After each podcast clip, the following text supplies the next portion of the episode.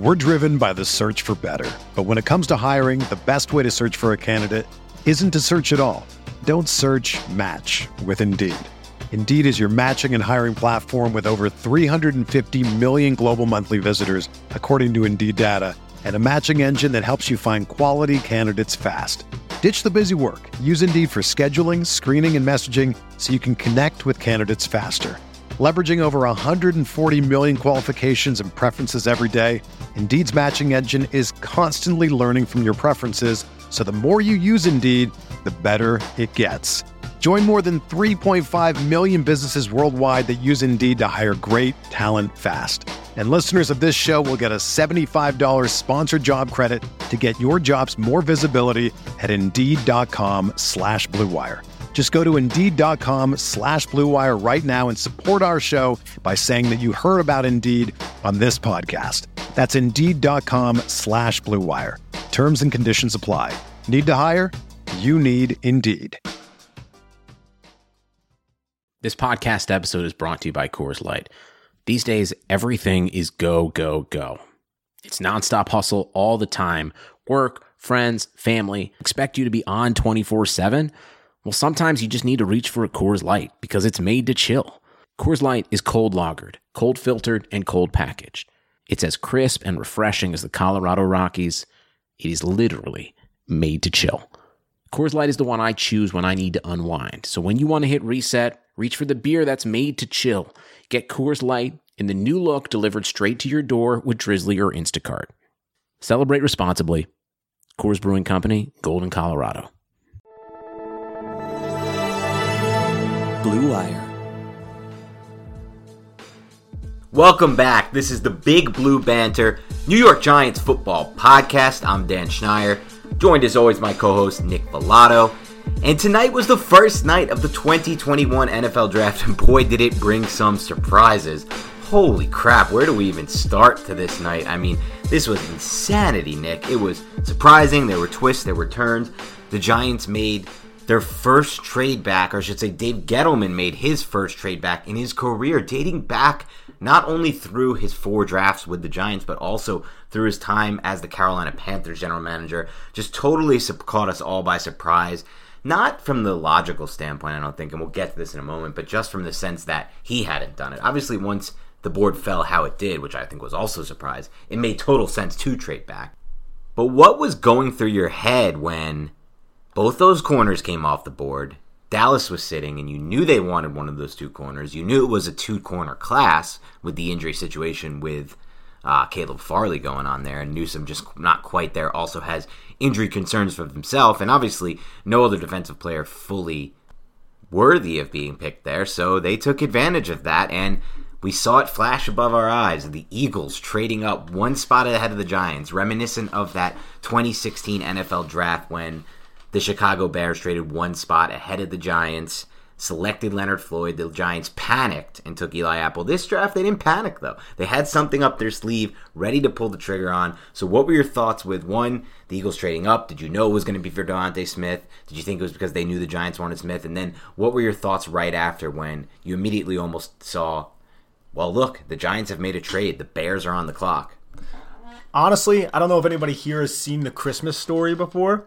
But at the part with the little kid with the glasses, he goes, "Oh fudge." Only I didn't say fudge. that was my reaction when I saw the Eagles jump the Giants. It was, like you said, reminiscent of the time when Jerry Reese got jumped for Leonard Floyd and Jack Conklin. It was like, man, we got caught sitting on our hands. Not that I wanted the Giants to trade up, it was more of just a circumstance.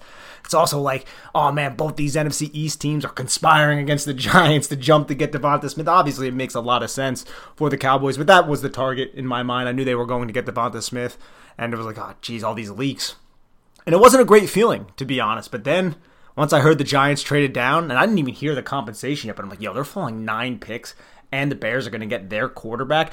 Giants have to be getting some really good return here. So I was expecting either a one from next year, which obviously it ended up being, or getting a bunch of day two picks in this draft, which would have also been nice too. So I, am I love the fact the Giants ended up trading back, getting out of that situation. Once I saw Surtain and Jaycee Horn off the board before Dallas, made me a little bit weary, but I did not expect Philly to do that to jump the Giants to get DeVonta Smith.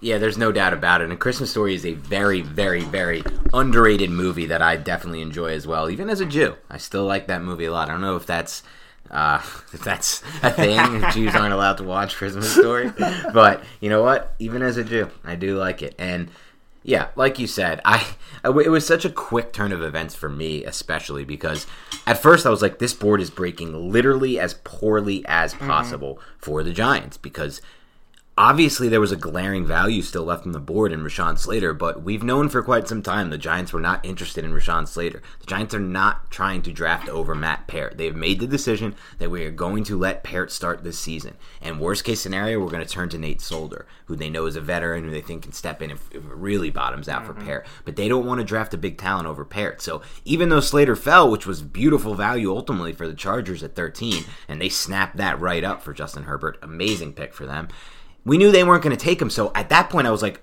this is the worst case scenario for the Giants because only one left who I really had interest in was DeVonta Smith. I did not like any of those edges.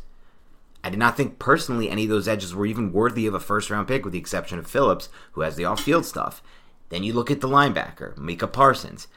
I don't know about him. There's so many off-field weird things going on, which I guess we're gonna have to get to with ultimately who the Giants did select, Kadarius Toney, who does have some off-field stuff as well that we're gonna have to talk about especially because you know there has been a recent pick the Giants have made that totally backfired due to off-field stuff. But having said all that, I didn't really see any glaring player I liked then. Two corners already off the board. Like there just wasn't value. And so what did they do? Bang! They turned it into a win by trading back. And not only did they trade back, they got a really freaking good haul from the Bears. I posted this on Twitter. In 2019, the Steelers moved up from 20 to 10, so that they even moved one spot further down than the Giants did because the or I'm sorry, than the Bears did. The Bears moved from 20 to 11, and the Steelers got back 52 overall and the next year's third round pick. If you look at any draft trade value chart, the Giants' first alone that they have from the Bears next year is worth more than that pick, even if, and more than 52 in the future third, even if that's the 32nd pick. If the Bears win the Super Bowl, that pick will still be worth more than 52 and the future third that the Broncos, or yeah, that the Broncos got from the Steelers. And that doesn't even factor in the Giants also got a fourth round pick next year from the Bears and a fifth round pick this year. Plus, if that Bears pick isn't 32, and let's say the Bears bottom out, or let's say they don't pull Texans and they're just a mid range, mid pack team, six, seven, eight, nine wins. Nine's probably not going to happen. Let's say six, seven, eight wins. That pick's going to be anywhere from six to 16, and that has ultimately so much more value than what the Broncos got from the Steelers. So just an unbelievable actual trade haul. And you know, Gettleman said it all along, like, I'm not going to do a trade unless I get a great haul. So I guess he really was holding out and he got that good haul. And ultimately, something you mentioned, Nick, that we didn't talk about a lot, but you mentioned a lot, I guess, off pod. We didn't really mention this much on the pod. The trade back scenario from 11 really made the most sense if one of those quarterbacks fell. And I, ultimately, I don't think Bears would have made this move for Mac, Mac Jones. So realistically, the fact that Justin Fields was the one still on the board and that he didn't go to the Panthers, which I thought was a distinct possibility, ended up ultimately helping the Giants, I think. I think you're right. I think it's actually really interesting, too, because another destination for Justin Fields possibly was the Denver Broncos. And if they went with Justin Fields at nine, and Patrick Surtain would have fell to ten. Yes. Dallas would have went with Surtain, and then the Giants would have ended up with Devonta Smith. But because of their choices, they ended up going with Patrick Surtain. The Cowboys were like, "Well, screw it, we'll just trade out of this spot." Eagles were like, "All right, we'll take, we'll give you a third round pick, and you we can jump the New York Giants and grab this guy." It's just so crazy how the butterfly effect kind of plays into the draft so yes. much with where these guys end up falling to. But I think you're 100% right, man. I mean, it's Justin Fields being around, that that was the guy because I'm sure the Bears were like, yo, we can't have him get to the get to the Patriots because they might want to go with a player like Justin Fields. Yes. We got to jump up here. We have to secure this pick. So, uh, excellent for for the Giants to trade down, and I, I looked like it was just not going to be great. I even tweeted about it. I was like, "Oh man, this is not," and that's not a slight on Slater at all. Like I just did not expect the Giants to go Slater, like you said. It was the they're not going to smack Matt Peart in the face. They're trusting in Peart. They're trusting in the development of these young guys. Right. And they also didn't trust that they were going to go with Micah Parsons because the off the field stuff, which doesn't seem to be a thing with Kadarius Toney. I mean, it really, it really just seems like the Giants wanted to add an offensive playmaker. They wanted to keep adding an to this offense, what they've done this offseason. They brought in John Ross, Kyle Rudolph, getting Saquon Barkley back. You have Kenny Golladay. They really wanted to add an explosive playmaker. That's why I think they love Jalen Waddle Obviously, he went in the top ten to Miami. So getting Kadarius Toney is the uh, the knockoff version of that, which I think is lazy analysis to be honest, because They're different players. they're, yeah. they are different players. But just from the sense that Kadarius Toney is an explosive playmaker, so is Jalen Waddle. for sure. And we'll talk about the actual pick shortly, but there is still more to talk about, in my mind at least, with the trade, because ultimately what I really like most about this trade is how it sets them up for the 2022 draft. Because really, and I tweeted about this as well, you're looking at a very very much so a win-win situation for that next season because mm-hmm. you head into this draft with that extra first round pick from the Bears. And so either the Giants are a very good team in 2021 and they get a late first from being a very good team, they make the playoffs, Daniel Jones takes a jump, Garrett takes a jump, he fixes his offense, they win a playoff game, let's say they pick 25, 26, 27, something like that. Plus whatever the Bears pick is. And then you use those two first and you build an already strong roster, a roster that just made the playoffs and win. Or Jones doesn't progress. Garrett's still awful and his system sucks. The offensive line is somehow worse because they lost out on Kevin Zeitler and the rest of the guys don't develop.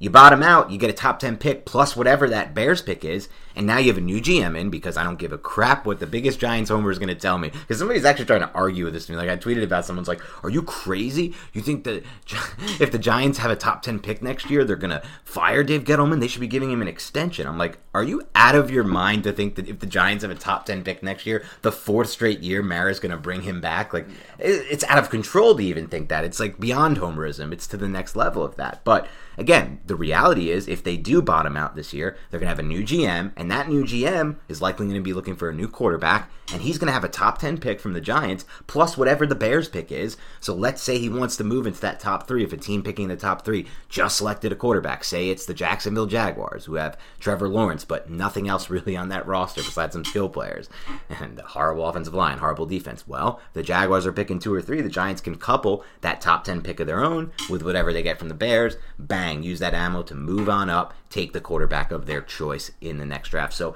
it's just a win win scenario to have that kind of draft ammo. And then throwing on top of that what you saw from Ian Rapoport just before the draft and what you heard from both Dave Gettleman and Chris Pettit after the draft, which is that they value, and I think they're correct in valuing this because Rapoport says this is league wide. This is every GM believes this. These 22, 22 picks are going to be worth a lot more than these 2021 picks because they're going to have more more to work with. They're going to be able to go down and meet these guys. They're going to have a real combine. They're going to have guys who, like Gettleman said, there are a lot of players who are using the NCAA's rule that they added this year, which is get, last year didn't count against the player's el- eligibility. So if he wanted to, he was able to come back even if he wasn't eligible to. And all of that is going to lead to a more talented class with more information on it. And the Giants are going to now have an extra first round pick. So just the actual trade, just slam dunk trade for the Giants. One of the best moves I think this regime has made since Dave Gettleman took over. I think a case could be made. This is the best move ever made during the Gettleman era. I love the fact that next season we're going to be heading into a draft with two first round picks. And what a roller coaster this was, man. To see that the Giants were getting jumped by the Eagles and be like, oh, we're going to lose out on Devonta Smith. What are we just going to sit at 11, select Kwity Paye? Yes. Like, is that what's going to happen right now? and literally just to see the Bears come up and then we hear that it was a one that the Giants got. I mean, that was that was exciting. And now, hey, Big Blue Banter listeners, down with the Bears. Bears got to suck. The Bears got to suck this next season. Yeah, and speaking of the Bears next season, here's a list of their 2021 opponents. They've got their division. We all know that. Packers, as long as they don't trade Aaron Rodgers, should be a really tough matchup for them twice. Likely to be two losses there. The Lions are going to be an easy game for them, but if you look at those games last year, they struggled against the Lions, the Lions struggled against them. Those are stupid division games. Those are like those old school when the G- Eagles and Giants were bad last year. It was just a slugfest. Eagle, uh, Giants, Cowboys, bad. You know, total slugfest. Same thing with the Washington games last year. So those aren't locks.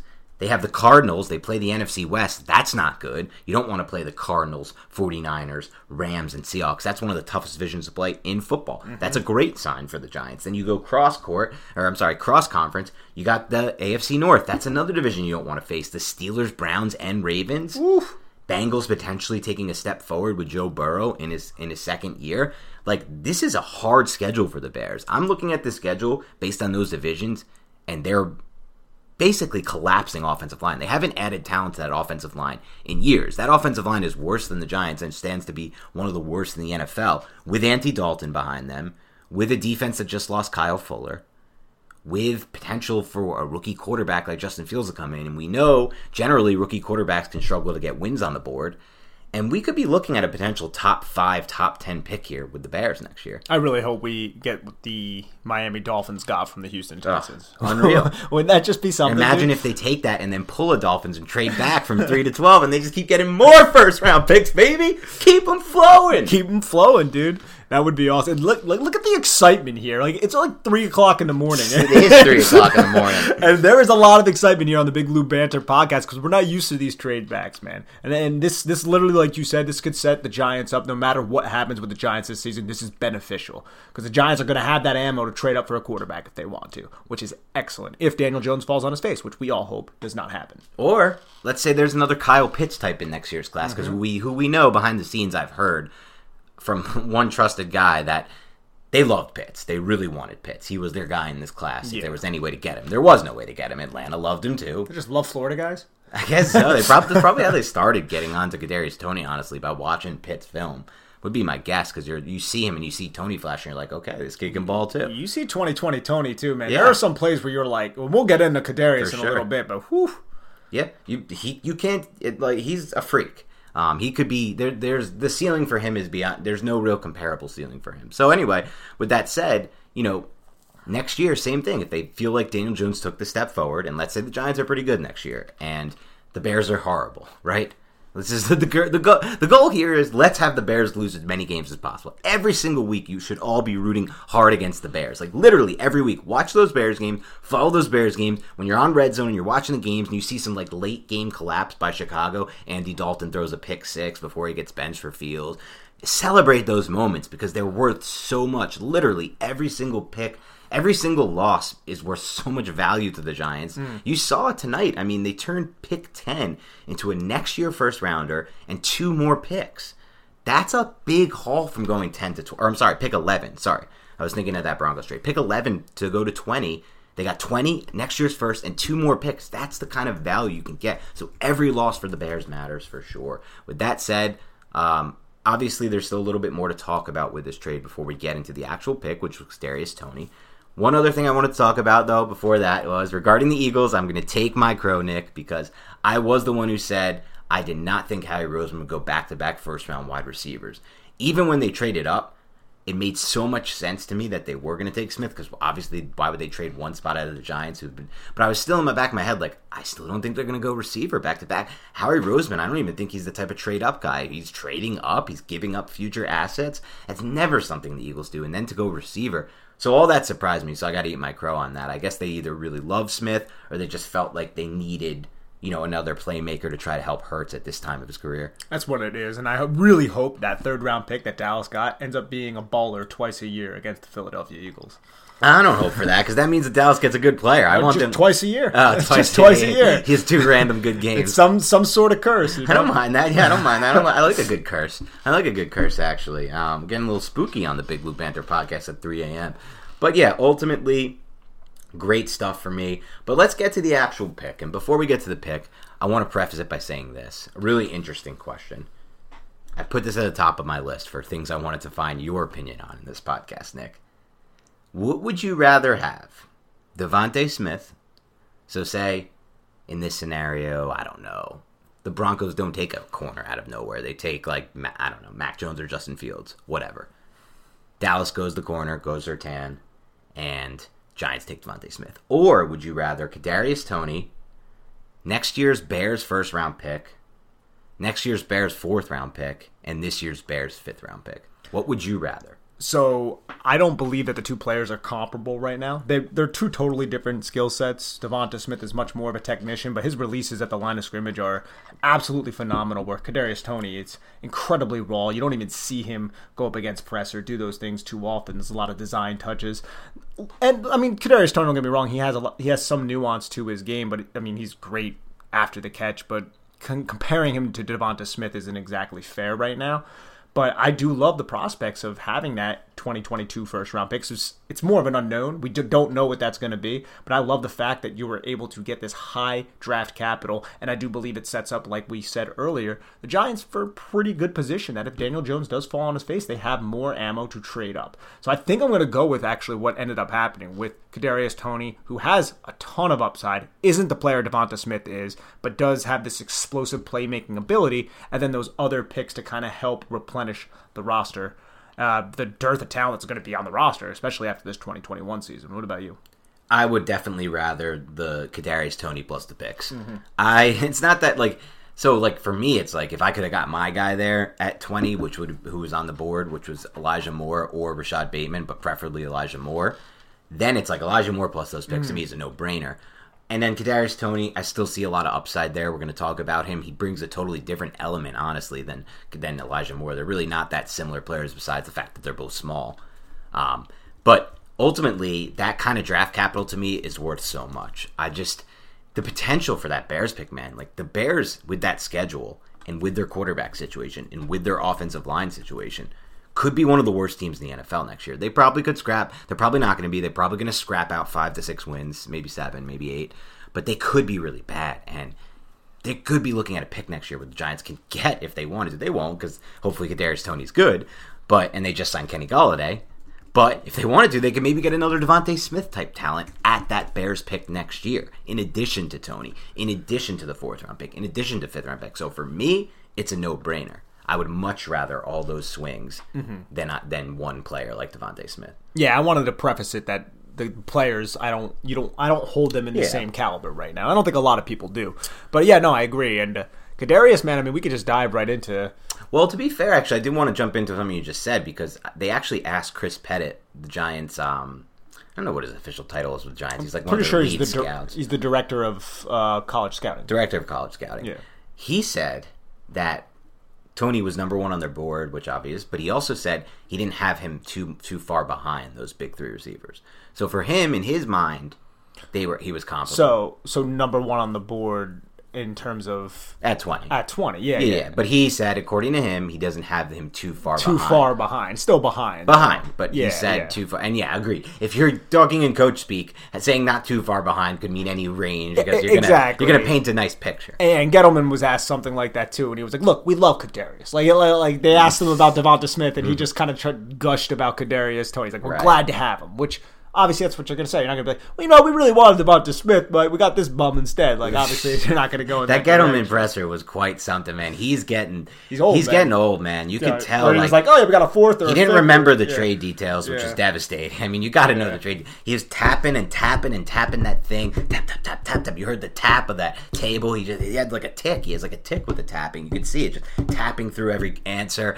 And my man is just getting up there, like senile there, almost. Man. I mean, he's seventy. I mean, so he good news is, I mean, they got a lot of brains working in that room. Obviously, Joe Judge's a big part of this process. Chris Pettit, all the guys, and mm-hmm. Gettleman as well. I mean, he's probably still grinding film in his own way, and he has a pretty good eye for talent, I think, in film. So, but as far as just remembering trade details and you know calling Tae Crowder, Tay Crawford, yeah. those types of things, it's it's quite interesting to see. Like it's it's it's odd. You don't. I would say you probably he's the only GM who's getting those kind of details wrong. Oh, 100%. Like, I think there's a single. I mean, I don't watch all the pressers of yeah. other general managers, but I, I feel like imagine. a lot of the other general managers are much more like to the point and like yeah, stick yeah, up the ass. Whereas Gettleman like will try to like relax and like he'll stumble over his words. He'll say cheese and crackers and stuff like that, which exactly. does crack me up. But I gotta say, Dan, um, Kadarius Toney took me off guard, man. Yeah, I was not expecting that. Now me either. So I mean, I guess let's start with before we get into the player. Let's start with the pick. They're sitting at 20 and they pass on Kwity Paye twice. They passed on him at 11 with the trade back. They passed on him again at 20, which just leads me to believe he was never really a consideration and was fake news, fake noise. We told you guys before, and I fell for this too with this dumb petty pay stuff after Benjamin Albright mocked him there. DraftKings dropped the odds, and all the, you know, insiders, the supposed insiders. We're driven by the search for better. But when it comes to hiring, the best way to search for a candidate isn't to search at all. Don't search match with Indeed. Indeed is your matching and hiring platform with over 350 million global monthly visitors, according to Indeed data, and a matching engine that helps you find quality candidates fast. Ditch the busy work. Use Indeed for scheduling, screening, and messaging so you can connect with candidates faster. Leveraging over 140 million qualifications and preferences every day, Indeed's matching engine is constantly learning from your preferences, so the more you use Indeed, the better it gets. Join more than 3.5 million businesses worldwide that use Indeed to hire great talent fast. And listeners of this show will get a $75 sponsored job credit to get your jobs more visibility at Indeed.com slash BlueWire. Just go to Indeed.com slash BlueWire right now and support our show by saying that you heard about Indeed on this podcast. That's Indeed.com slash BlueWire. Terms and conditions apply. Need to hire? You need Indeed. We're saying they like pay, they like pay a lot, blah, blah, blah, blah, blah. But you know what? We said it before, Nick, and we didn't follow our own advice. We said whatever you hear in this 36 hour period before the draft, a good portion of it is going to be blatant smoke, blatant BS driven by the team. It's likely, in my opinion, the Giants leaked that on purpose when they thought they might be a chance that they lose out on DeVonta Smith. Maybe they leaked that because there was too much hubbub going with DeVonta, and they're like, we don't want the Eagles or some other team trading above us to get DeVonta. Let's pretend like we're going to take Kwity Paye. It's a locked in pick. Ultimately, they didn't take him. They passed him twice. But at 20, I, I would ask you this with who was left on the board, who would have been your pick at 20 overall when the Giants won? Credit Karma has always been there to help you make better financial decisions. And now they want to help you even more. With the Credit Karma Money Spend account, you can be rewarded for good money habits. Credit Karma Money is a brand new checking account where you can win cash reimbursements for making purchases. Just pay with your debit card, and if you win, you'll be notified on the spot, and your Instant Karma cash will be added back to your spend account. Open your FDIC insured spend account for free. There's no minimum balance requirements, no overdraft fees, and free withdrawals from a network of over 50,000 ATMs. And when you make a purchase between June 8th and June 30th, you'll automatically be entered to win $1 million. Right now, visit creditkarma.com backslash win money to open your free account and start winning instant karma. Go to creditkarma.com backslash win money to sign up for free and start winning. That's creditkarma.com slash win money. Instant Karma is sponsored by Credit Karma. No purchase necessary. Exclusions and terms apply. See rules. Banking services provided by MVB Bank Incorporated. Member FDIC. Maximum balance and transfer limits apply. Clock. I think I'm not opposed to going receiver, and I actually want to touch on something real quick about Devonta Smith. I think Devonta Smith wanted to be a Giant. I just Why do you do. say man. I don't know. I just saw him like get up. He didn't look all that excited. He's at the Knicks game with the Yankee hat on. He has all this hubbub about the freaking Giants and everything, and then the Eagles jump the Giants to get him. And eh, would you really want to go play for the Eagles? Would you want to go to Philadelphia? I think I got another theory. I think my theory would be Devontae Smith was did really want to play for the Giants, but then during the process, the pre-draft process, he became a listener to the Big Blue Banter podcast. He heard the way you pronounce his first name Hmm. Gotcha, yeah. over and over, Yeah. relentlessly, without fail. Like you were corrected on it multiple Mm-hmm. times. You wouldn't change it. Even just now, you said I heard a vunt. I heard a, a little bit of a unt. You got rid of the Munster cheese sounding vunta, but you did not say the a. You, you did a hard uh. So I think after hearing all that, he felt disrespected, and, and he now actually Could've. flipped back to not wanting. to Well, you know what? We got a first round pick out of it. So. yeah, it ends up working out for us. But, but- yeah, but who would you have taken if you were on if you were GM of the Giants at twenty? Because I, I know who I would have taken.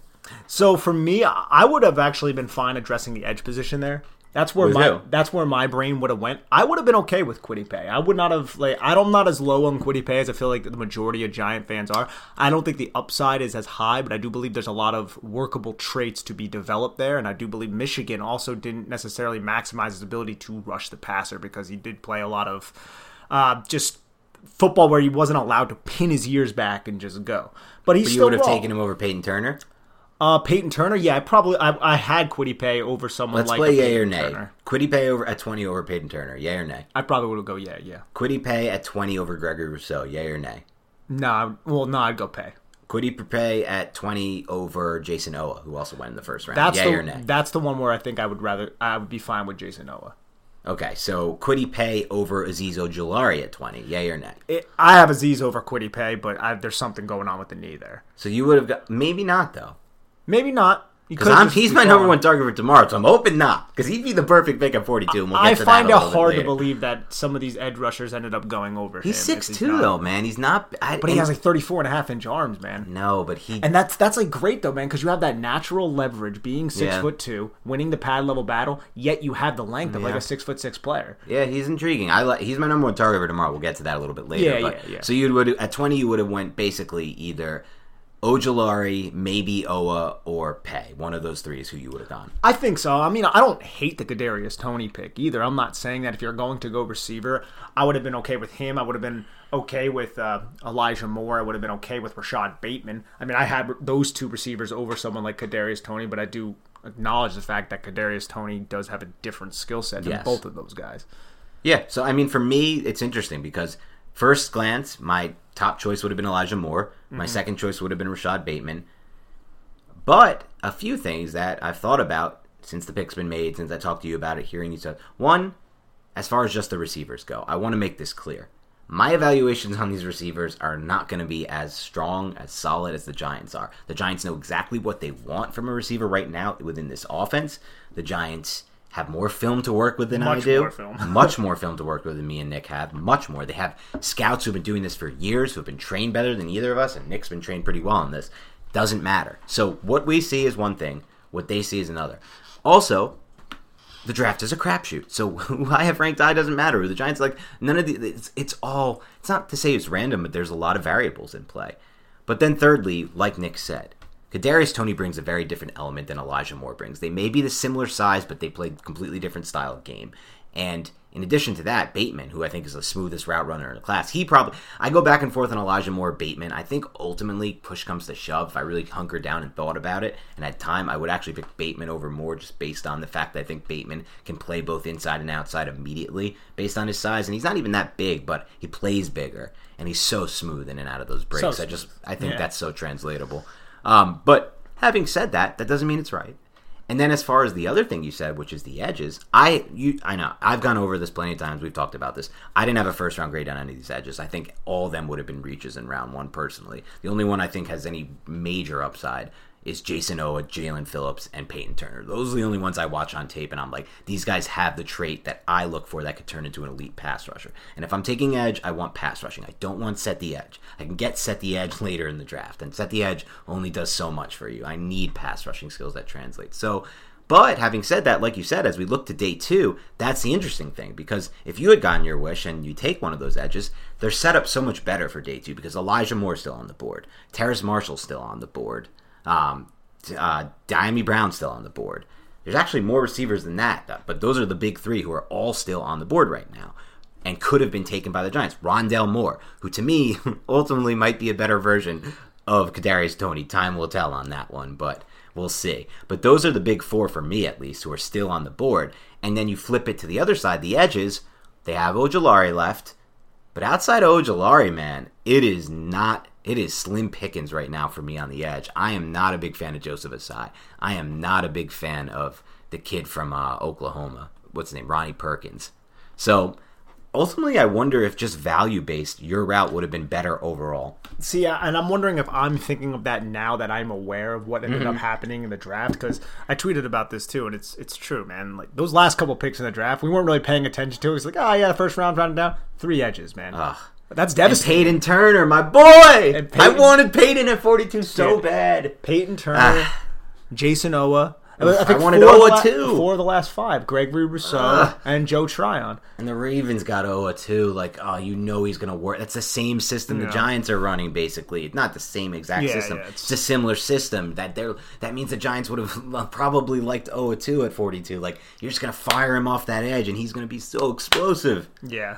And honestly, man, I was wondering if Jaelan Phillips fell to the Giants at 20 if we would have went that direction. I would have loved that. It's I wonder if the I. I feel like the Giants were set on going offensive uh, playmaker. I think you might be right in the first round. I, I, think you might be right. I- I, yeah. I think they wanted a really explosive playmaker Weapon, Uh, yeah. weapon. Yeah. So that, that's why I think Jaylen Waddle was like their number one guy. Probably, yeah. And then they see Kadarius Toney, and uh, he's another very explosive playmaker. You could do so many different creative things with. I hope Jason Garrett is right now as we record this, drawing up plays for Kadarius Toney. Because the way Florida and Dan Mullen used him was really, really exciting, man. Sure. So they used him as a running back. They used him so many times in pre-snap motion to just get the defense to shift. So many times they used him as a decoy to allow Kyle Pitts, who they defense should not Right. be neglecting to acknowledge, to, to do some funky stuff. AKA Kenny Grimes. Golladay, Evan Engram, Yeah. Saquon Barkley. Yeah. And I, I mean, this doesn't. Uh, it- it's interesting though, man, because you got this guy for possibly five years now, and we maybe before we get into Kadarius Toney, what does this say about some of the? Well, I have a lot of stuff on that, so we can start Yeah. there. I was going to say, who does this pick hurt more in your mind, Sterling Shepard or Darius Slayton Let's start by just saying for the 2021 season, not moving forward, because I think obviously moving forward, you can just look at the contracts and say it's Sterling Shepard. But for the 2021 season, who do you think this hurts more, Darius Slayton or Sterling Shepard? Because they could ultimately kick Shepard back to the outside. They might, and I mean, I think if they want to get Kadarius Toney on the field, you have to put him in the slot. He has Yes. to be off the line of scrimmage. He's not somebody who's going to be tasked to beat press and pr- beat jam and stuff like that. Not year one. No, no, he that he's very very raw in Mm-hmm. that. Like he's very very raw. You don't see a lot of it on his film. It's going to be could be a problem at the next level. But he lined up in the slot over 86 percent of the time in 2020, over 88 percent of the time in 2019. So he's been relegated to the slot. He's the perfect like number three receiver in a three by one set, like we Yes. talked about with Jalen Waddle, who can just stretch the seam vertically, stretch the defense horizontally, and you could do a lot of different things with it. But I think the Giants are going to want to get Sterling Shepard on the field because Sterling Shepard's incredibly talented. So it might end up hurting Darius Slayton more, and they're just going to kick Sterling Shepard outside. Yeah, I think I think ultimately at first he'll be used a little bit more sparingly, maybe. I think Toney? so. Yeah, I- like 20, yeah. 30% of the snaps. Just like you said, they'll mix and match with Sterling Shepard and Slayton in the outside. But then you also factor in the fact that what's his role going to be in year one when you consider, like, okay, we can talk about who's going to hurt more, Slayton or Shepard. I think that's kind of up in the air still because it kind of depends what version of Slayton we get. If you get the 2019 version of Slayton, Shepard's probably getting hurt. If you get the 2020 version of Slayton, Slayton's probably losing the snaps. Also, can Shepard stay on the field? He hasn't really done a great job of that. Can mm-hmm. Slayton stay on the field? Because he, you know, played most of last season, but he was injured for a, for a good portion, and he wasn't looking the same. So those factored in. But as far as early on, like regarding Toney's role, like how are we going to get snaps for him? Like you said, it's only going to be in the slot or in the backfield. There could be, hopefully, they get some creative snaps where they have like Toney and Barkley in the backfield, or they start with Toney and Barkley in the backfield. One motions out to the slot, and then you have the other stay in the backfield. Then you do some jet sweep motion and some fake jet sweep motion with with with Toney coming out of the have, slot. and you have Daniel Jones athleticism. Like literally, Right. if, if Jason Garrett wants to get creative here, there are are a lot of different things Yes. he could do. Like he can generate offense with misdirection using Jones, Barkley, and Toney. Just their speed alone and playmaking ability in space, including Jones. Yeah, Jones, include him in that because he proved it last year before the injury. He is a playmaker with the ball in his hands as a runner. You use all three of those guys correctly, you use enough misdirection and pre-snap motion, you can develop a really strong running game from that, I think. Oh yes, a hundred percent, man, and and that's something that I'm really looking forward to. I hope Jason Garrett does that, and that's not even mentioning the prototypical X receiver that we have, the prototypical Y tight end that we finally have. I don't even know what Evan Engram is going to do in this offense, and we also know, and this is where it gets a little tricky. We know the Giants are going to want to run 12 personnel. 13 That's what I was going to say, yeah. We know that's going to happen. That's going to limit his role in year one in my mind. Yeah, yeah, no, it definitely will. I think they're going to be really. Um, I think every play is going to have a different skill set out there as long as these guys are are healthy. You're going to be Right. cycling them in and out. And they do have now a lot of good depth. I know. You got to feel for John Ross. Like, how is he going to get on the field now? He signed that one year deal, probably thinking he had opportunity with the Giants, and he's got speed. And like you said, he's a little more, he's a little underrated traits wise still, like from the tape you're watching. But how's he going to get on the field now? Just catch the football, John Ross. Yeah. I didn't realize how bad the drops were until I dove into his Yeah, film, yeah, and I was like. "Oh wow, they're like horrendously bad." But I would love to get him on the field just uh, as that number three receiver. Sometimes, man, you can do a lot of very fun things with with these offensive weapons. Yes. and I think it, they made it a priority to add somebody who is a game breaking type of electrifying with the football in his hands type of player. Somebody who has that kind of burst and explosiveness, a home Yeah. run hitter like a Kadarius Toney, and I they got him at pick 20 with a trade down. So it wasn't Jaylen Waddle, but this this player should still have a effective role, hopefully more than what we expect in year one.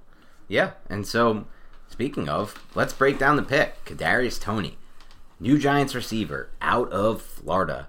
So what? Let's start with you, Nick. Where What are your favorite takeaways from him? Talk about some of your strengths when you're watching Toney on film. Talk about some of your concerns when you're watching Toney on film, and then I'll get into some of the stuff I dug up on him because I actually broke down his tape a little bit as well and did a draft profile for him on CBS Sports, which, by the way, shameless plug, you can find that on CBS Sports by typing in Kadarius Toney draft profile or just on my Twitter because I tweeted it out. Yeah, so I'll start with I guess the negatives. Like I've already mentioned a little bit on the podcast, release off the line of scrimmage versus jam. Uh, and press alignments is relatively raw. We haven't seen much of it quite yet. I would say sometimes I think he's very very fluid in space. His hips, he can bend, he can do all those things. But sometimes when he's running routes, it does end up looking a little awkward in and out of some breaks. Just uh, it's just something I've noticed when I was downloading a bunch of videos of him right after the draft. I, he I think only has three drops, so he's pretty sure-handed. He can go up and make contested catches, but he's barely five foot ten, so he's not going to be jumping over the top of people and making those type of uh, Kenny Golladay type of catches over the top of cornerbacks. He has good hands. He he, I wouldn't say he's a body catcher. I think he, he plucks away from his frame and he catches some really, really hard balls, makes some acrobatic catches, not like Odell Beckham type of stuff, but he's definitely effective in that area. But uh, it's a lot of it is when he gets the football in his hands, what he can do. The guy's that small because he has like a lean muscle, right? Like he's not like frail, mm-hmm. but he has lean muscle. He's got lean muscle, yes. He they don't typically have the kind of contact balance and physicality that Kadarius Toney possesses. Kadarius Toney, he's like a pinball out there, man. He's hard to bring down. He runs through tackles and he's incredibly, incredibly slippery. Yeah. He makes people miss very, very easily. He's very, very. Uh, you, you could tell defenders who aren't the best at tackling, which this happens in the NFL as well. Yes. They fly in aggressively. They're gonna miss. Like mm-hmm. he's very, very good at making them miss. He rarely goes down on first contact, and his pad level is so low. Yep. He runs so low to the ground. Yep. So you combine the pad level being low with the contact balance, and you got a pretty damn strong player right there who's going to pick up yards after the catch with his elusiveness and his ability to break through those arm tackles. I really love what he could do with the ball in his hands. And he's going to be, he's a little raw as a route runner, like I said. Uh, he has all the athletic traits that you want. Uh, going in in and out of breaks. Yeah, sometimes it looks sloppy, but he can sink his hips like that dude. He can get in and out. He has all the agility. The acceleration is through the roof. The explosiveness and the burst is really, really good as well. He's a very, very exciting type of player. And uh, and I, I believe he can. His potential is just it hasn't even been close to reached yet, Ben. I mean, Not this, guy, at all. this guy's a wide receiver for one year. He was a quarterback in high school. Yeah, he actually talked about how he has now had three and a half years just starting with the receiver position. So mm-hmm. I think he, that that those weren't all full time receiver position. No, obviously. yeah, yeah. Twenty twenty was just learning it from scratch because yeah. he came in as a quarterback. Obviously, played quarterback in high school, and he talked about how his days playing quarterback, and we've heard this before, and we've seen this before with players like Julian Edelman, who, by the way, was an amazing slot receiver and converted in the NFL to becoming a amazing slot receiver, which is ultimately what Toney will be in my mind. I don't see him in my mind as an outside receiver. It's possible, but when you look at just how bad the scores were, I mean, like you talked about it before, Matt Harmon of um, Reception Perception, Yahoo Sports, who does charting on all these guys, charted every single snap of his and had him as in the first percentile of success rate against press coverage. That's as low as it gets. And then he had him in the 13th percentile success rate against man coverage. So not press, but any kind of man coverage.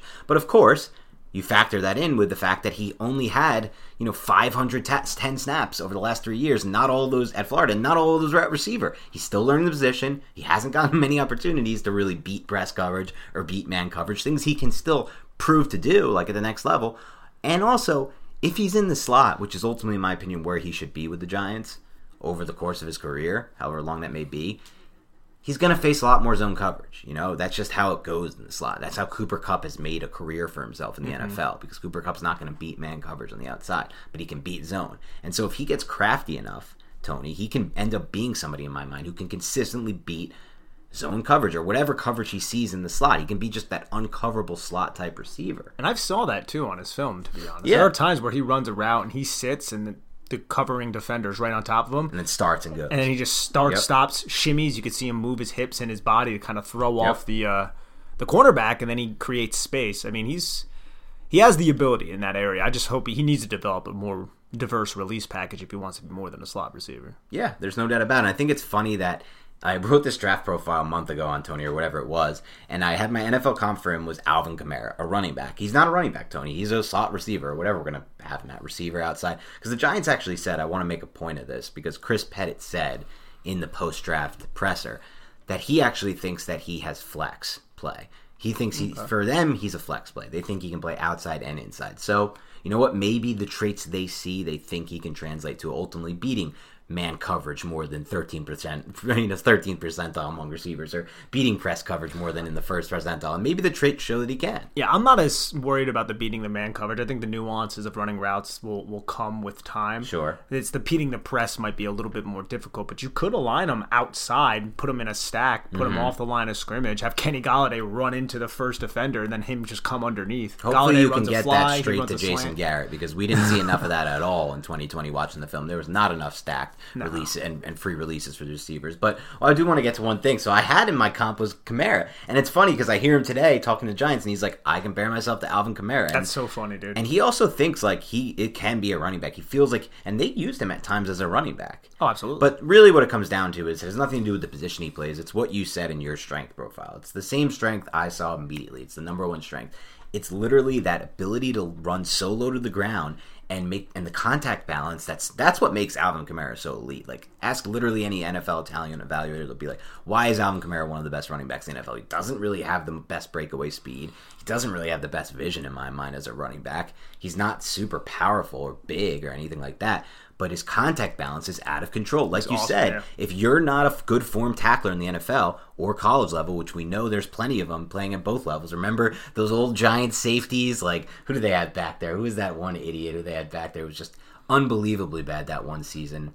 I'm trying to remember these old safeties. I mean, I remember Darian Thompson was awful at this, but there was some even worse deep half safeties at tackling over the years. Whatever. The point is, if you have bad form tacklers at any level, any all three levels, he's going to make you pay because he runs so low, like you said. His contact balance is elite. He's slippery. He doesn't go down on first contact. It's crazy. Like the one route that I'm sure everyone's seen on Twitter, the one where he first makes that route at a slot where he freezes the slot defender, cuts back inside, catches, and then takes it to the house.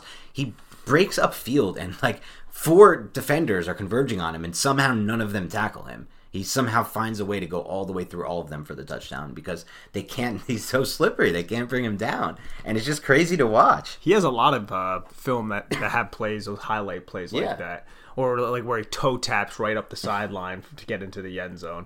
It, it it's definitely exciting, man. It was definitely caught off guard, but it's certainly exciting. Yeah, no doubt about it. Some other stats of note that I wanted to get your take on here when it comes to Kadarius Toney. The number one stat, and this is the one that I put on Twitter because it's just so unbelievable. He forced 32 missed tackles on just 80 receptions over the past two years. That's insane. That's we're talking about almost one forced, almost a forced. Uh, I'm sorry, a forced tack missed tackle for every two receptions. That's crazy stuff. Like that should not be coming anywhere close to happening. He had 784 receiving yards in the slot last year, six most in uh, in college football. 20 forced missed tackles in 2020 alone. He had, like you said before, his hands are actually a strength of his game, even though he does have really small catch radius. With the fact that he only has 31 and two foot, uh, 31.25 inch arms, which is 31st percentile. I don't like that. 9.25 inch hands, 48th percentile. Both not great, but it doesn't seem to matter because he doesn't drop passes.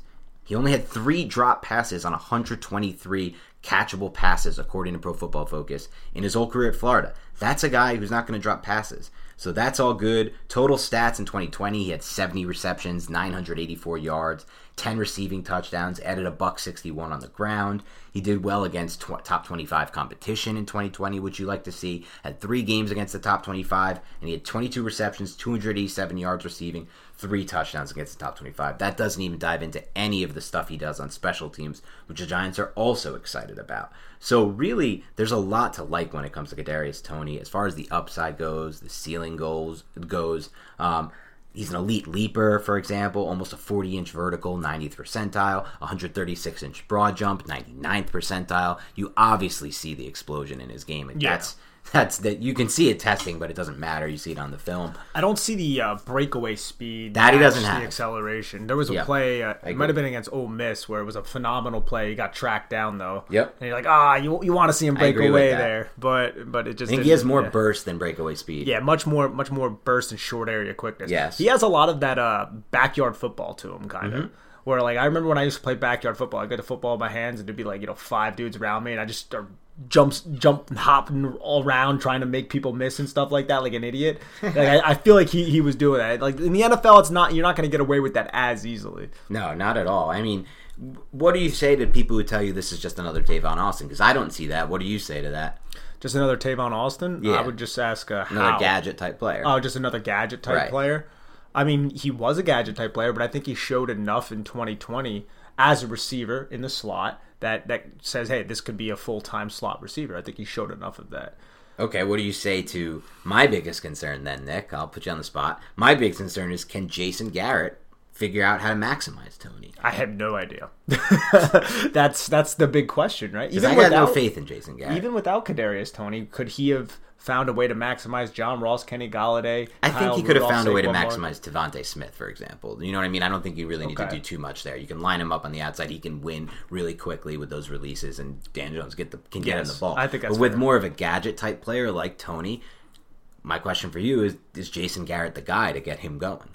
No, I mean he hasn't he hasn't shown anything uh, that suggests that he is. At All least right. not with the Giants in 2020. that doesn't mean he can't change though. Yeah, I know. And that doesn't mean that having all these other offensive coaches. we were so staff won't help. positive until that point, Nick. We were things were going so well. Well. That's the thing. I'm not saying that it- it's not going to happen, but No, I'm not going to just blindly say that it will. He hasn't shown. Thank you that. for not blindly saying it will. I think some Giants fans want you to blindly say it will. We're never going to do that on here, though. But what I will say is, you spent a first round pick on him. Joe Judge is going to be like, we need to find Yes. this. Like I've, I've been on sidelines before, and like like it's like you need to find this guy touches. Yes. and I think that Joe Judge did that with Evan Engram earlier in the season. You need to find this guy touches. All right, well I'm going to run my Y stick option, and we're going to get touches to him. That's not the way to get Evan Engram touches, though. Exactly. You don't want him turning around, making 90 degree cuts. get Evan Engram. Learn it. Learn this, Jason. Look at the freaking film that Shurmur ran.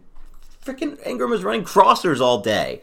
That's what he's Yep. best at. Give him a crosser, let him catch the ball, and let him turn upfield. Let him or let him run freaking vertical and take a safety out of the play. Do something, man. Don't have him run those stick curls. All right, enough of that. Jason Garrett, improve your ways. We're giving you another shot, buddy. You have everything to work with here. Golladay, Toney. What else do you want? Saquon Barkley. Barkley, you got it all, just- Jason. Figure it out, my man. But back to the pick. Here's my next thing. What do we make of the off-field stuff? Because one, that was supposed to be the reason the Giants were interested in Parsons. Two, they already had a bad, bad situation when they took DeAndre Baker, when they traded up for DeAndre Baker. 2019 first round picks can't be off the roster right now. It's devastating. But this guy, his background comes to this. He uh, had an issue uh, with police where he pointed an airsoft gun at police or something like that and he then they found a rifle that was apparently not illegal it was a legal rifle in his car but he has a rifle whatever it's the south I think, it was, I think it was loaded too. That a loaded legal rifle, but it's the South. Everybody loves their guns. I get it. We just had Crocker on the podcast, and he's Yeah. like, "I love it down here in Arkansas. You can buy guns." And I'm like, "All right, man, a Cali guy from a guy from Cali loving Arkansas because he can buy guns. So whatever. It's the South. You like guns. I don't want to. I don't care if he owns a gun." The Giants have said that they have done the homework, they like him, but at the same time, if you dig deeper in those post draft pressers, you see that Pettit said, We met with him once at the Senior Bowl. It was really late at night. Everyone was tired, everyone was groggy. We liked that he brought energy to our conversation. They asked him, Okay, then what else? Did what else? He's like, No, that was the only meeting we had with him. So they're like, What do you base this on then? They're like, Oh, we have our scouts down there, and they did some Zoom meetings with him during the season. So, like, to be honest with you, and this is not just the Giants, it's all 32 teams, they're not really working with too much here. They're talking about Zoom meetings and one total meeting with a player. So, like, yeah, they feel confident in his character, and I hope they're right. And Joe Judge said it. He's like, you guys know me well enough to know anybody I'm bringing into this building, I really, you know, I feel comfortable about their character. And that's all fair and well, but I'm sure they felt comfortable about DeAndre Baker's character too. And then he goes on to have be, fall asleep in meetings in his rookie season, take no time to learn James Bettcher's system, be completely lost the entire time. You know what I mean? So ultimately, how they feel now might be different. But are you concerned at all about the off-field stuff? Because one thing that I will say, one quote is, here it is from Judge. It's no secret I'm particularly I'm pretty particular about who I bring into this building. Sometimes you have to understand the person and the character on a deeper level than what m- might be tweeted out. So there must have been some bad tweets going around with Toney. I don't know. How do you feel about all this? I mean, I don't love it, but they also have a uh, coach on staff, I believe, that recruited Kadarius Toney when he was coming out of Mobile, Alabama, And speaking of Mobile, Alabama, isn't it just so funny how the Giants love getting these guys from the Reese's Senior Bowl? Like they get such impressions out of these guys. They love, they love the, Reese's Senior Bowl. because again, you get to see him against the top seniors, I guess, the ones who don't opt And out was, of the Senior and Bowl. he was good down there too. oh yeah, he was. He opened some eyes down there. Oh, he absolutely did. But yeah, no, I'm, I'm definitely a little bit concerned. But they said they vetted him. They said they uh, they have coaches who do know him. But I mean, it's you you want to make sure everybody who comes onto the team that you follow isn't going to end up like players that have already vacated the team because of really poor decision making, like DeAndre Baker. But I don't really, I can't, I don't just don't have any insight in on it because I don't really know much about him. Yeah. I mean, listen, I'm going to defer to them again here. Again, you we have to talked let them. about the Baker pick, but it was a different staff. It was James Bettcher, it was Pat Shurmur, obviously not the most well regarded staff by us or Giants fans, I guess, but, you know, we're taking a stand on it and saying we have a lot more faith in Joe Judge as a character builder, as a stat, you know, overall this entire staff than kind of what they were seeing. And obviously, the Baker thing was a bit of bad luck, but not fully because the guy was sleeping in meetings. He had problems at Georgia. The coaching staff at Georgia didn't like him. And so it's not really just like random bad luck. It was kind of just too a bad risk, really. I'm wondering uh, how much Joe Judge knows Dan Mullen because he was the Right. head coach of Dan Mullen is the head coach of the Florida Gators, obviously Right. the coach of Kadarius Toney, and he was the head coach of Mississippi State tw- Hmm. 2009 to 2017. And Joe Judge, that's his alma mater. Yes. I wonder if there's a personal relationship there. I'm sure a lot of coaches that are on the Giants staff, a lot of them come from college. They probably know Dan Mullen personally as well. They probably asked Hmm. about Kadarius and his work habits and all that stuff. At least that's what a hopeful mind. I think that want. makes a lot of sense. Yeah. That's a good call. And just a few other things when it comes to Toney, I want to say. I think I talk a lot about when you're drafting players, you want to look for them to have one or two, or hopefully more, but as many elite traits as possible. Mm-hmm. Because you can get these guys like the AJ Epenesas who do pretty well against college competition. You, Uh, you love railing against AJ. Nah, he might actually be a decent player ultimately. Let's think of somebody who's like even better example of that. They're like like Erasmus James going back in time. I'm trying to think of like no, but he played Wisconsin, and I knew he wasn't going to make it in the NFL. These guys who are good college players, but you don't really see what they're winning with, and you don't really see a trait that you think can win against actual NFL competition because it's a big jump. It's going to be a huge jump. I don't care that you played in the SEC. That's nice. It's very good. It's better than playing in the ACC. It's better than playing in a smaller conference. But the jump in talent level, like the mm-hmm. worst NFL player is the best player you've ever faced in college. So Yeah, yeah. you want to see elite traits, and I think as far as that goes, contact balance. I don't know if I think a single receiver in this class. On quite honestly, maybe not a single running back in this class. I don't think a single skill position player in this class has better contact balance than Kadarius Toney. There's probably running backs that uh, Maybe some backs that I haven't studied. yeah. That's fine. That I haven't do- dove deep into. I have not dove that deep into class. But for receivers, I don't know if there is one. And then as far as just that burst in space and that stop and start ability, stop and start, there's a few guys who can probably compare. But that burst in space, man, it, it's elite. And either way, even if it is comparable to great players and prospects in this class, I'm still going to say that he has three really strong traits that translate to the next level contact balance, burst in space, and stop and start ability. And that gets me excited. Absolutely. And I think there is a lot to be excited about, but I also think there are red flags with this. Obviously, everything we just talked about, and then there's also injuries that he's dealt with in his past that could rear their ugly head. I mean, we are Giants fans. We follow this team. We we do realize what injuries can do to certain position groups. So that would also be something that's really unfortunate, and you have to uh, take that into account for sure. Yeah, and that's another thing that we just have to kind of guess on, I guess. It's not really anything we can speculate on at this moment or in time. And there's obviously a lot of luck in my mind that goes in injuries. I know he had a shoulder injury and he missed some time in 2019 because of it. Shoulder injuries feels a lot better than the lower body stuff. When they start to pile up those lower body ones, that's when I get concerned. That's about it. Everything else I consider mostly luck and, you know, just not like remember, Evan Engram was supposed to be injured this year. We all we all heard he's a guarantee to get injured. He played the full season. I think, so we, I think we wish he was injured. Then. You talk about how I'm railing on AJ Epenesa. You nonstop railing on Evan Engram. nonstop Evan Engram railing. great guy. No, he really is. No, he's a great guy. It's just I met him. He is a nice guy. Just I not a good too. football player, but a nice guy yeah, for no. sure, and a great athlete. Um, hopefully he can be good this year though, because it looks like he's gonna be on the roster. All right, let's wrap up there with the first round pick, and let's quickly, briefly talk about some day two targets for us. So I'm gonna start us off here. I got two targets that stand out most to me. The first one is your boy Azeez Ojulari. Talk about it. I would love to throw Azeez Ojulari into the mix, put him on the edge. You can start him off just in passing downs, have him use that dip and rip move off the edge, get those freaking uh, tackles that are not that good in space. Sounded like you said ta- tacos there. it's, it's 3.30 a.m. and I'm thinking about tacos. I'm always thinking about tacos, man. Tonight, let me say something. For tonight, me and Nick had a little draft party. We watched the draft together. I was working. I was, you know, busy as hell. But there was some bad food consumed by Nicholas Falato. Wow. This is a man. Yes, man. That many pizza? So first, look at this guy defending that. I said this. It's draft night. I wanted pizza. We were talking, what are we going to order? Went to this this Italian place, uh, Romanelli's, and I was like, you know what?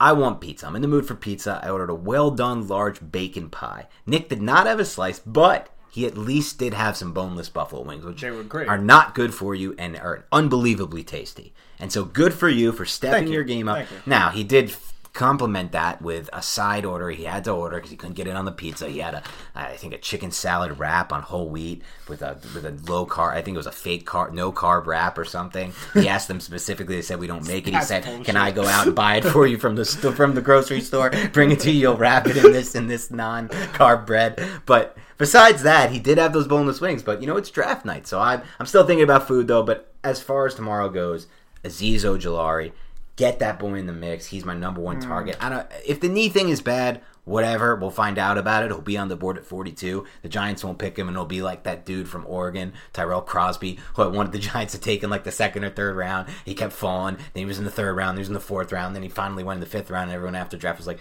"Yeah, there were just like ma- massive medical concerns, so nobody wanted him." And like that could happen to Azeez, but as far as I know, that could be bullshit. So he's my number one target, and then I have a clear tier t- uh, second target, and then it's a teardrop for me. My second target is Jeremiah Owusu-Koramoah. We did a draft profile on him. I think he'd be a weapon on this defense. You put him at the second level. I think you put him on the edge sometimes. Then you can put him in the middle sometimes. You can line him up in weird spots like the safety position if you really want him to for specific sets and downs. You just give a freak athlete defensive star out there for Patrick Graham to work with. One of the best players I saw when I watched. And you, the fact of the matter is, if you watch college football, you're gonna be stuck watching a decent amount of Notre Dame because they just jam Notre Dame down your throat. you know, they're putting, they give them their cakewalk schedule year after year. They force them into that college football playoff. Never deserve. They always look pathetic in the college football playoff. I really hope we don't have any Notre Dame fans listening to this podcast. yeah, and one of the one, railing in one, on of, one of the biggest fan bases in all of sports. But they sure even, I think nobody- even they know that they don't that they're bogus like college football playoff team year after year. I, I like Notre Dame to be. Oh, they looked really good in the college fan. playoffs this year. No, they really deserved it. No, but absolutely. he looked good. Owusu-Koramoah stands out every time. And then I'll put a third one on there. The Giants aren't going to take him because they're not going to take a freaking tackle for whatever reason. But I don't care. Teven Jenkins, put him on the roster. You can put him at guard at first, and then if Peart fails, you put him at tackle. Teven Jenkins. So I'm going to round out my top three, clear cut top three. Give me any of those three, and I'm happy at 42. But I got a couple other names, but let me hear your guys. Yeah, so my top three would actually be Azeez, number one, so we share that. My number two would be Creed Humphrey, Yes. just an absolute technician who's strong at the point of attack, great hands, incredibly smart, plays center for the Oklahoma Sooners. But I think he probably could transition to guard, but at the worst, he could just man the center, be an upgrade over Nick Gates, and then Nick Gates could transition Right. to guard. So I think there's just versatility there with adding someone like Creed Humphrey. And honestly, uh, and this is where it gets tricky for me. I think I'm going to go with JOK Jeremiah Wusu but I would not be opposed to Teven Jenkins or Landon Dickerson. But those injury concerns with Landon Dickerson are incredibly problematic because it dates back to his time at Florida State. But man, you watch his 2020 Alabama film before he tore his ACL against Florida, and he is so good. Could you imagine him playing left guard for the Giants? He is really good on film, and Yeah, the injuries are one thing. Even though he was doing those cartwheels at Mac Jones's pro day, Mm. like only like six months removed from the ACL, so he must be like that. Could be a sign of him being a freak guy, or it could be like eventually his body's just going to break down because there's not just the ACL; he's had multiple Yeah. injuries. So that's one thing to keep in mind there. That's a little bit of red flag, but you could probably say, I guess, the same for Azeez. But I don't know. He's number five on my list. Creed's four.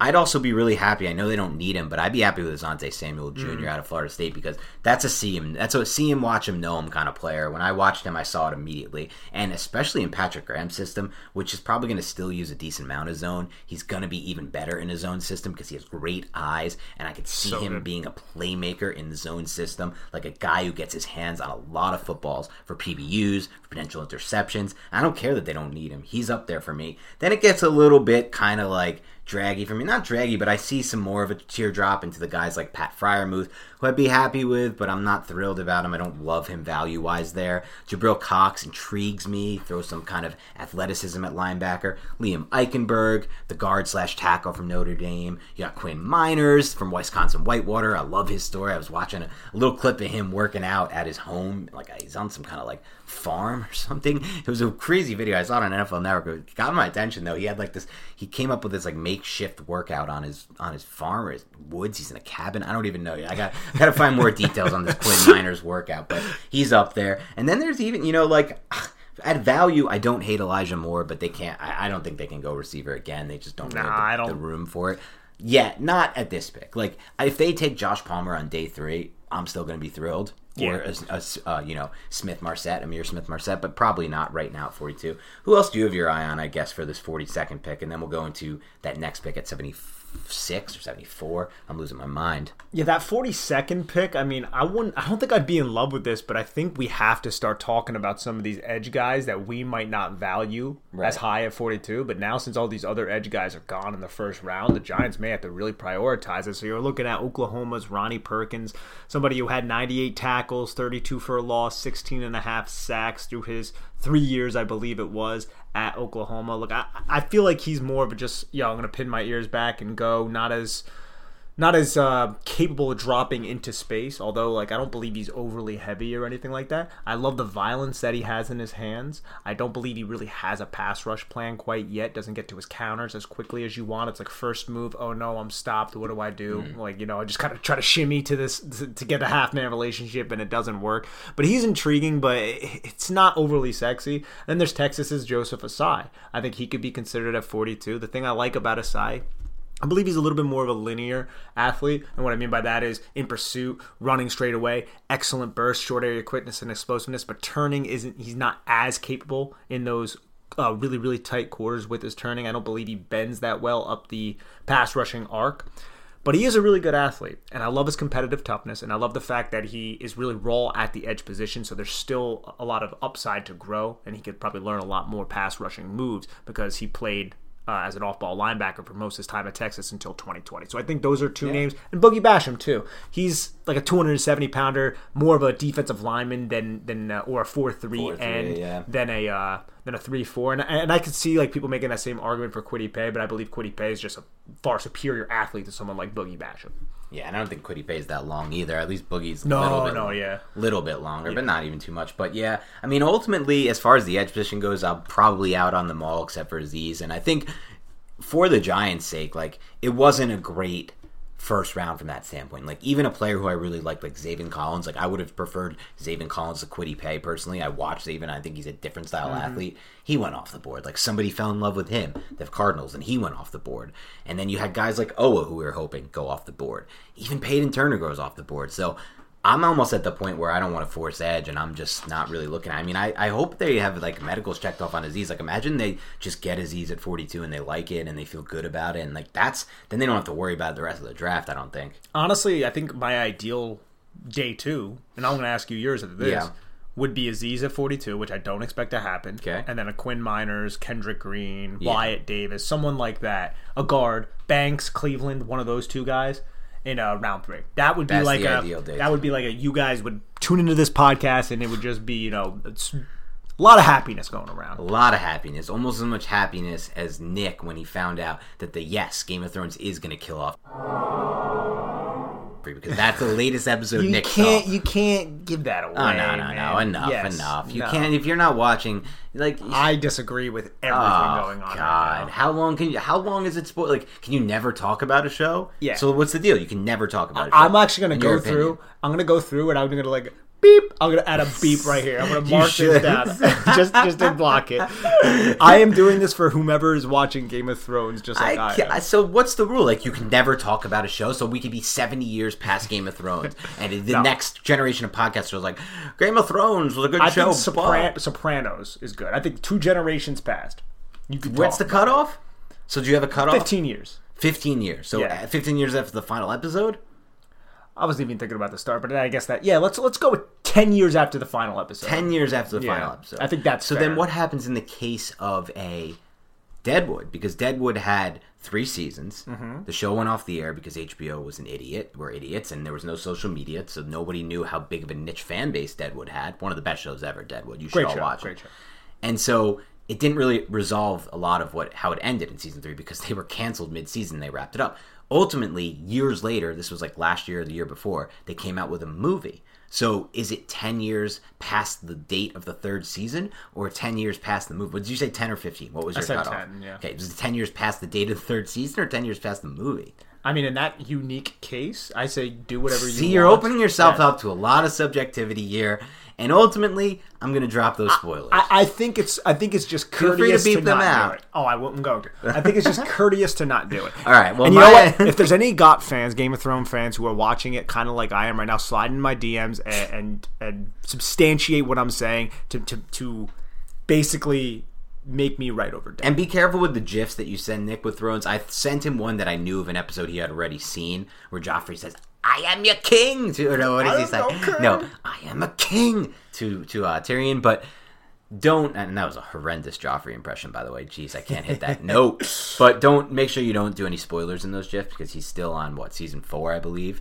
Uh, early season four, so just keep all that in mind. But anyway, back to the Giants. Yeah, my ideal draft day two would be exactly that. Either Azeez or honestly Jeremiah Owusu-Koramoah. I don't really, I don't feel as needy to get that edge. I'm fine with the digging a bow, uh, or I don't know if I'm ever going to pronounce that right. just Odenabo. Just Odenabo? don't even pronounce the G. yeah, no G. Adenabo, Carter, Ximines, Anderson, Coughlin, Brown, mix and Those match. guys, just yeah. chuck them all in. Doesn't really matter. You're getting pressure. And Owusu-Koramoah, because I saw enough on Owusu-Koramoah's tape that he can pressure and he can blitz. So he would be, it would be one of those two. And then, like you said, whoever falls, the best interior offensive lineman on day uh, um, with their third round pick. Let's say they go JOK. You know they're going to add an edge eventually in this draft. Yes. I would imagine. Is there somebody a little bit later in the draft that interests you a little No. bit more? no, quite frankly, no. I hate this hedge class. I mean, you might have someone. Yeah, no, I do. I have uh, Chris Rumph. From Okay, fine. I don't want to say no. Shaka Toney. I like Shaka. Shaka. I'm a Shaka fan. And I kind of like Rashad Weaver. I know nobody likes Rashad Weaver. Rashad Weaver was super productive in college. Like, had a ton of pressures. I think Elerson Smith. I think Baron Brown. Oh, you like too. Elerson Smith. I forgot. Yeah, yeah, you're big. So there are some names. Yeah, no, there definitely are. There's if, some if. Shaka Toney, I know it's not Shocker, but if Shaka Toney gets a sack, do you think he throws up the shocker? That's a good question. And let's end it on that. Let's throw it out on there. All right, everyone. That is the day one post draft recap for the New York Football Giants for Big Blue Banter podcast. We had a lot of fun doing it as always. Thanks again to all of you, our award winning listeners who make this possible. I want to thank every one of you for sticking with us in draft season, for you know, giving us that positive review and that positive feedback on iTunes, whether it's a five star review, oh. something you write into the review, you know, a note you leave us on Twitter. If you did, go ahead and please do. Head over to our YouTube page and like our new YouTube page, Big Blue Banter on YouTube. Follow us on Instagram, NY Big Blue Banter.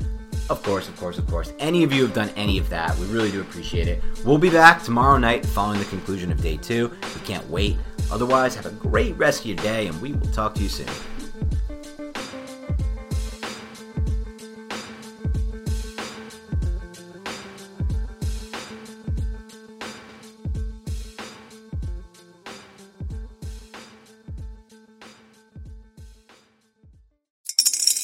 Spring is in the air at Littleton Coin Company, and we want to help you brighten your collection.